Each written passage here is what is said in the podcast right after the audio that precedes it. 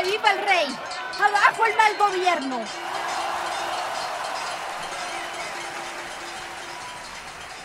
Ya lo dijo alguna vez Simón Bolívar en su tiempo. Las naciones marchan hacia su grandeza al mismo paso que avanza su educación. ¿Ha marchado usted alguna vez? Si es así, ¿por qué? ¿Cuándo fue la última vez que salió a las calles a hacerse escuchar? Las protestas y la manifestación social no son algo de este siglo. Al contrario,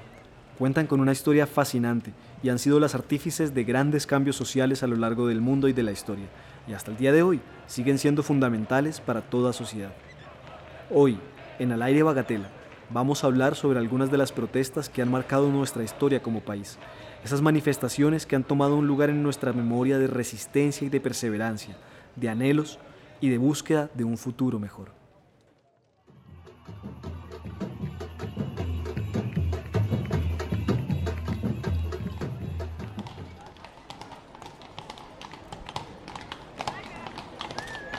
La historia de la protesta es tan antigua como la historia de nuestra república, y han existido a lo largo de los últimos siglos tantas y tan diversas formas de manifestarse que no podríamos hablar de todas ellas en tan solo unos pocos minutos, por lo que vamos a escoger algunos hitos de estos movimientos para ahondar un poco sobre estos y ver que muchas veces lo que hace la historia es repetirse. Para ello, comencemos en el año de 1781 29 años antes de que en Santa Fe se produjera el grito de independencia y la revuelta del 20 de julio. En un pequeño pueblo llamado Socorro, en lo que hoy conocemos como Departamento de Santander, el descontento de los locales llegaría a un límite.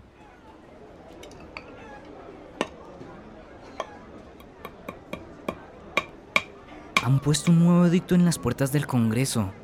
A ver, con motivo de las urgencias de la guerra entre España e Inglaterra, se aumenta en dos reales cada libra de tabaco y otros dos a la sumbre de aguardiente. Dios mío, más impuestos. Todo está grabado. El capital y la renta, la industria y el suelo, la vida y la muerte, el pan y el hambre, la alegría y el duelo. ¡Imposible! Nos están desangrando cada vez más. Me niego a seguir con estos tortuosos impuestos. Es una ofensa contra este pueblo valiente. Me declaro en rebeldía frente a estas injusticias. ¡Que viva el rey! ¡Abajo el mal gobierno! No queremos pagar la armada de Barlovento. En 1781, las guerras entre España y sus vecinos hacían que la corona necesitara recaudar más impuestos para poder financiar sus excursiones militares, por lo que manda a grabar tanto el tabaco como el aguardiente, dos materias primas fundamentales en la Nueva Granada, así como resucitar el antiguo impuesto de la Armada de Barlovento para el financiamiento de su armada marítima, lo que afectaba tremendamente a las gentes de la Nueva Granada y en especial a las gentes del actual departamento de Santander. Comenzó entonces a formarse una protesta en contra de este aumento de los impuestos, principalmente en la ciudad de Socorro, en la cual el 16 de marzo de 1781, una mujer llamada Manuela Beltrán, de familia modesta y trabajadora de la industria del tabaco, se alzaba en la Plaza Mayor, un día de mercado, frente a los edictos proclamados y el alza de los impuestos bajo el famoso grito Que viva el rey y abajo el mal gobierno lo cual desatará un estallido social que pasaría a conocerse como la rebelión de los comuneros, la cual comenzó en esencia siendo una serie de protestas y de marchas de personas inconformes con el alza de los impuestos, y poco a poco se fueron adhiriendo sectores sociales como comerciantes, agricultores o artesanos, hasta formar la llamada Junta del Común, el cual devino después en el nombre de los comuneros. Los comuneros partirían desde Socorro hasta la ciudad de Santa Fe y en su marcha se irían agregando más y más personas hasta completar un total de casi 20.000 protestantes enardecidos e inconformes por las decisiones de la corona. Tan grande fue esta movilización que a mediados de mayo de ese año el arzobispo Caballero y Góngora accedería a firmar un documento conocido como las Capitulaciones de Zipaquirá, en la cual se comprometían a varias cosas para apaciguar la furia comunera, entre las que contamos, por ejemplo, la derogación o la disminución de los impuestos que no habían sido consultados con la población, eliminando el tributo de la Armada de Barlovento y la disminución en las tarifas de las contribuciones sobre el tabaco y el aguardiente, la devolución de algunos resguardos y minas de sal a los indígenas, la reducción de la tarifa de sus tributos y la derogación del diezmo, la restitución de los criollos en algunos cargos públicos que habían sido ocupados por los españoles, o la eliminación del tributo que debían pagar los negros libertos.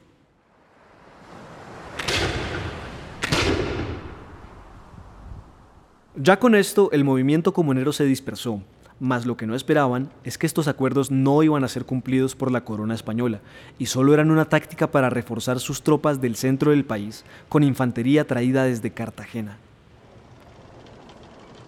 Con esta traición, la corona española logró capturar y fusilar a varios de los líderes comuneros más prominentes, como José Antonio Galán o Lorenzo Alcantús.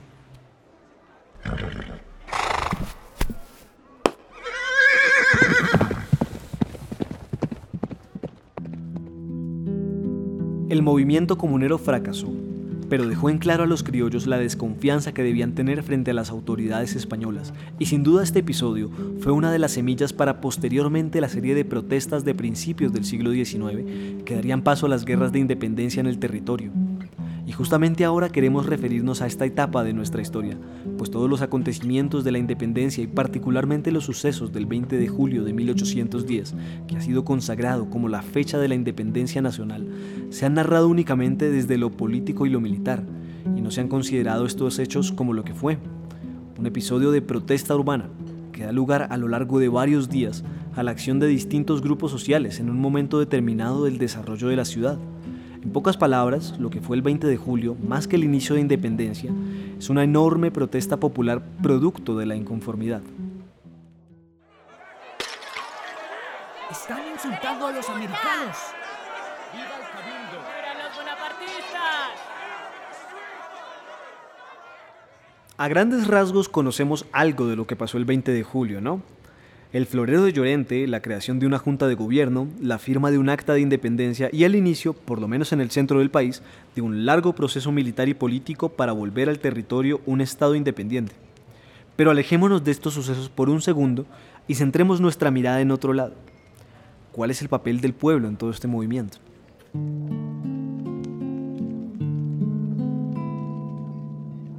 Sin el apoyo popular, los hechos del 20 de julio de 1810 no habrían sucedido, pues se necesitaba no solo de la organización de intelectuales interesados en la emancipación de las colonias americanas, sino del soporte de un pueblo interesado también en un cambio y en un gobierno que les pudiera favorecer a sus intereses. Por eso la famosa frase de José Acevedo y Gómez, Santafereños, si dejáis perder estos momentos de efervescencia y calor, si dejáis escapar esta ocasión única y febril, antes de doce horas seréis tratados como sediciosos. Ved los grillos, los calabozos y las cadenas que os esperan. Resume la intención de los criollos de unir al pueblo en torno a sus ideas emancipatorias y organizando así las revueltas callejeras que se habían formado en un movimiento organizado con el fin de deponer la autoridad del virrey e instaurar su propia junta de gobierno. Artesanos, estudiantes, indígenas, mestizos, criollos y mendigos fueron convocados a las marchas y barriadas populares principalmente por José María Carbonell, un criollo interesado en levantar la voz popular no solo en contra del gobierno realista, sino llegando incluso a estar a favor de un cabildo abierto que reuniría a líderes de todos los sectores populares y no únicamente a la Junta de Gobierno que se había apostado en el poder durante las reyertas del 20 de julio. Carbonell llegó incluso a crear un grupo conocido como los Chisperos, para formar una junta popular en San Victorino e instaurar un gobierno centralista, cosa que eventualmente le costó la privación de su libertad por un corto tiempo. Se cuenta que después del 20 de julio, Carbonell y los chisperos iban no solo de casa en casa y taller en taller buscando sacar a las personas y aumentar la masa popular, sino que incluso llegaron a tocar las campanas de las iglesias, a tal punto de agrupar a más de 9.000 personas en la Plaza Mayor, prácticamente la mitad de toda Santa Fe, para a lo largo de los días generar diversas marchas en toda la ciudad. San Victorino, los barrios altos de la ciudad hacia el centro, por la calle de la Moneda y por la calle Real, pidiendo entre otras cosas el encarcelamiento del virrey Amari Borbón, el desconocimiento del rey Fernando VII y la instauración de un cabildo abierto, lo que llevaría a durante varios días generar diversos enfrentamientos, saqueos, confrontaciones en las casas de los españoles y en los edificios del gobierno y por supuesto la represión de estas protestas mediante la caballería y la infantería de la ciudad.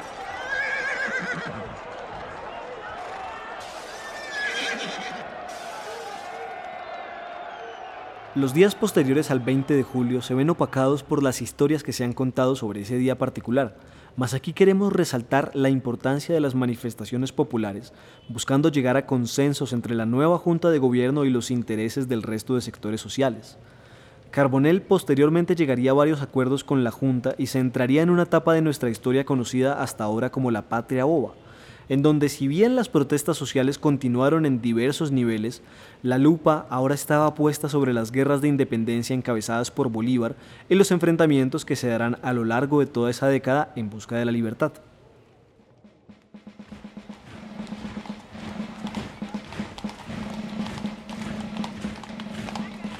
Por supuesto, todo este periodo visto desde la mirada de la lucha popular debería tener su propio episodio, pues es profundamente interesante todo lo que pasó desde otros frentes en la mitad del siglo XIX, pero por razones de tiempo, pasemos directamente a los primeros años del siglo XX, por allá en 1903, cuando la separación de Panamá y la Guerra de los Mil Días eran la noticia en boca de todo el mundo, y la lucha entre liberales y conservadores llegaba a un límite. En ese momento, ¿qué era de los movimientos sociales? Con la migración constante desde el campo hacia las ciudades, veremos que varias de las protestas cívicas de esa época se deben principalmente a la carencia o deficiencia de los servicios básicos como el acueducto, los incipientes y pésimos servicios eléctricos, los altos costos de vida y por supuesto las constantes luchas sindicales y agrarias por mejores condiciones de trabajo. Durante principios del siglo, la protesta social será por temas socioeconómicos que los gobiernos de turno pareciera dar por sentado, mas resultan ser problemas de carácter nacional que llevarán a varios tipos de protestas, muchas de las cuales se siguen implementando hoy en día. Desde marchas pacíficas, huelgas, memoriales hechos en los periódicos y en los radios locales, asonadas y reyertas, las cuales son protestas caracterizadas por el uso de la violencia, todos estos tipos de protestas fueron una constante en la primera mitad del siglo, acentuándose aún más en épocas electorales, en donde la violencia, principalmente dirigida a líderes liberales, se veía exacerbada, y con ella la inconformidad de un pueblo que tenía una idea de un país diferente a lo que veían que los gobiernos estaban construyendo. Las distintas protestas económicas y políticas son una manifestación del proceso de transformación estructural que experimentaba el país a principios del siglo XX, es una etapa en donde todo el tejido social está en constante cambio y las voces populares buscaban hacerse escuchar en medio de tanta algarabía. Ya para 1920, con la bonanza cafetera y un impulso a la economía producto de la indemnización de Estados Unidos a Colombia por la venta de Panamá, el país entrará en un periodo conocido como la danza de los millones, en donde es ahora la inversión extranjera la que se ve con malos ojos y se comienzan a generar protestas y marchas en todo el territorio en contra de la llegada de productos internacionales. Eso, sumado a algunos proyectos de ley como el intento de restaurar la pena de muerte, hace que para mediados de esta década se conozcan conglomeraciones de casi 20.000 personas en la Plaza de Bolívar en contra de estos proyectos y constituyendo las plazas y los centros de las grandes urbes como el escenario perfecto para las manifestaciones de todo tipo. Además, por supuesto, también están los movimientos estudiantiles, que van a cobrar mucha fuerza en esta época y van a comenzar a erigirse como un sector político autónomo, pero todavía inserto en las dinámicas propias del bipartidismo tradicional del momento. Ejemplo de ello son las manifestaciones del 3 de mayo de 1921, cuando inicia la huelga de los estudiantes antioqueños, quienes reclamaban el cumplimiento de la Ley 22 de 1919, que honraba la memoria de Fidel Cano Gutiérrez, y en donde participaron alumnos de las escuelas de medicina y de derecho de la Universidad de Antioquia, así como estudiantes de otras instituciones, como la Escuela Nacional de Minas o la Escuela Superior de Agricultura y Veterinaria, o como no, la Escuela de Comercio y el Liceo Antioqueño. En esta huelga, las autoridades se rehusaron a satisfacer las demandas de los universitarios, invocando el respeto al principio de autoridad y negándose a ceder frente a presiones violentas, desatando acciones policiales de represión que fueron descritas como sumamente violentas. Sin embargo, ninguna de estas manifestaciones logrará tener el calibre de las marchas de la siguiente década, pues en 1940 va a comenzar un movimiento de carácter liberal que reunirá a muchísimas personas en torno a un personaje, el cual años después sería asesinado y dará paso a uno de los episodios más violentos y recordados de nuestra historia nacional y de la historia de la protesta social en el país. Por motivo de la irreparable desaparición del más ilustre hombre de Colombia, Doctor Jorge Néstor Gaitán, firmemente debe desencadenarse una revolución sin par en la historia del país. Aquí nos apoderamos de la radiodifusora nacional y de las principales secciones del gobierno. Un enorme pelotón del ejército de la policía nos custodia. Apodérense del gobierno. El Bogotazo. Esa enorme serie de disturbios ocurridos en todo el país a raíz del asesinato del candidato presidencial liberal Jorge Eliezer Gaitán, el 9 de abril de 1948. Es probablemente el escenario de la protesta social más grande y violenta por lo menos de la historia moderna de nuestro país. Enmarcado en una lucha entre liberales y conservadores que llevaba ya varias décadas, desde el centro del país, Jorge Eliezer Gaitán se convierte en un símbolo liberal que busca acoger a los sectores más populares de la población, los verduleros, los artesanos, los estudiantes o las trabajadoras de casa, para hacerle frente a las confrontaciones bipartidistas y a la violencia ejercida contra simpatizantes liberales por miembros de la fuerza pública y del gobierno conservador de Mariano Ospina Pérez. Para ello, Gaitán convocó a diversas manifestaciones que generan un ambiente diferente en la política del país, lo que lo catapultaría a convertirse en líder nato del Partido Liberal y un ganador anticipado de las próximas elecciones presidenciales en el país. Una de las manifestaciones más recordadas que se harán durante esta época la impulsa el propio Gaitán el 7 de febrero de 1948 y será recordada como la manifestación más grande de la historia colombiana hasta el momento, la Marcha del Silencio.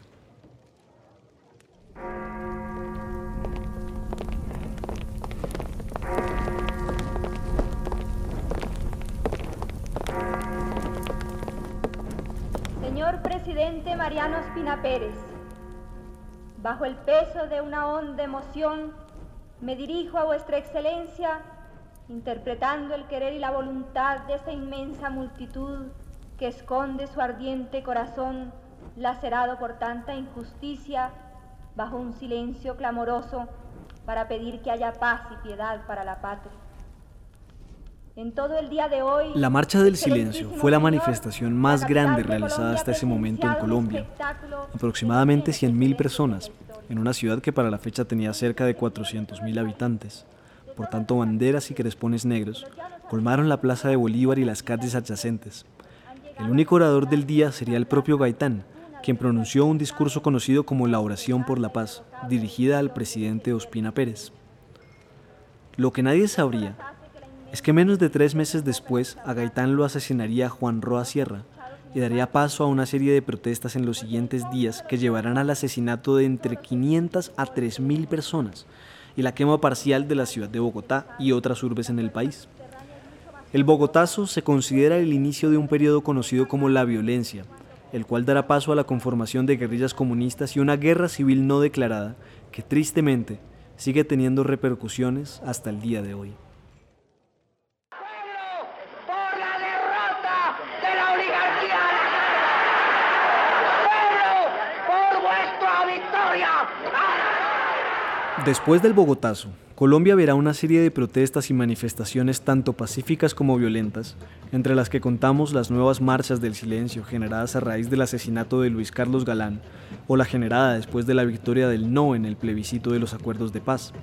También varias manifestaciones encabezadas por movimientos estudiantiles, como el movimiento de la séptima papeleta, las manifestaciones universitarias del 2011 o del 2018, entre otras, y las marchas de comunidades indígenas en todas partes del país. Nuestra historia está perpetuamente ligada a la historia de la protesta, a la molestia, a las voces que se alzan en contra de una idea, de un personaje o de una reforma. Al día de hoy, la protesta social debe ser entendida como un proceso legítimo de toda sociedad y comprender que es en el diálogo y en la escucha en donde está la respuesta para avanzar. Por una Colombia de todos y para todos, desde la Casa Museo Quinta de Bolívar y el Museo de la Independencia rechazamos cualquier hecho de violencia y hacemos un llamado a la paz, a la cultura, al diálogo, a la escucha y al respeto por la vida.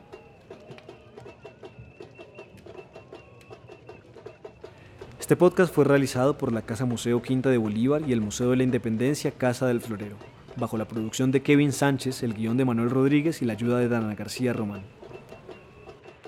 Al aire Bagatela, un espacio para escuchar, conversar y compartir en conjunto nuestra historia y nuestros saberes.